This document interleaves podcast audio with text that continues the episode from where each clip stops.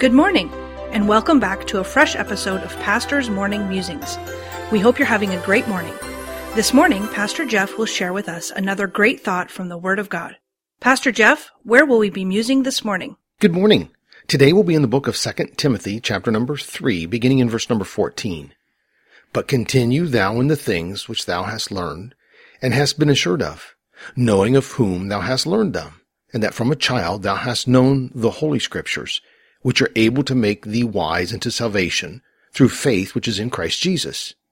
All scripture is given by inspiration of God and is profitable for doctrine, for reproof, for correction, for instruction in righteousness, that the man of God may be perfect, thoroughly furnished unto all good works.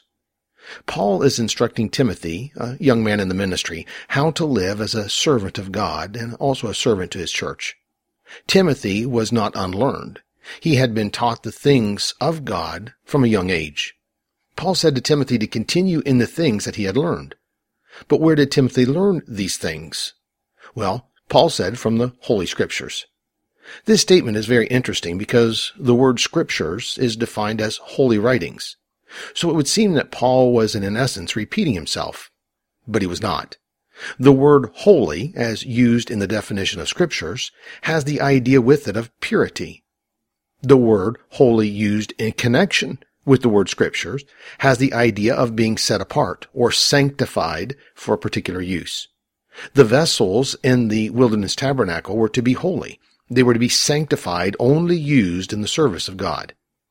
The Holy Scriptures are the sanctified, pure writings of God to man. This statement places the importance and foundation of our faith on these writings. They are not to be taken lightly or misused for our own benefit, or shall I say taken out of context to get them to say what we want them to say.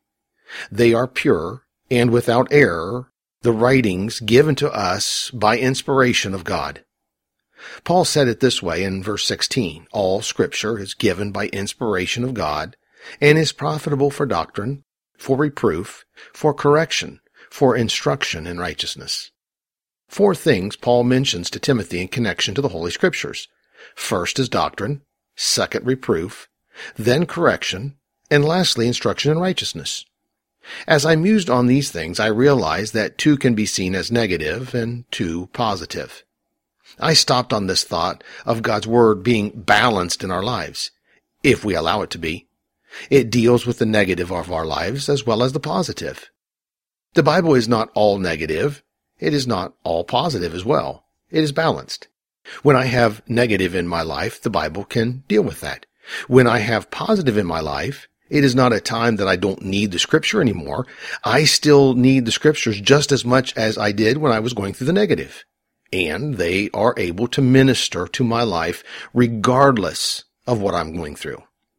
I think that one of the keys to this thought is that for the scriptures to minister to my life in the positive and negative, to have that balance that I need in my life, I must hold them in my life, my tabernacle, as sanctified and pure, inspired words of God. They will do no good to me if they are not the true foundation and importance of my life. So let me leave you with this last passage of scripture. This is Psalm 12, 6 and 7. The words of the Lord are pure words, as silver tried in a furnace of earth, purified seven times. Thou shalt keep them, O Lord. Thou shalt preserve them from this generation forever.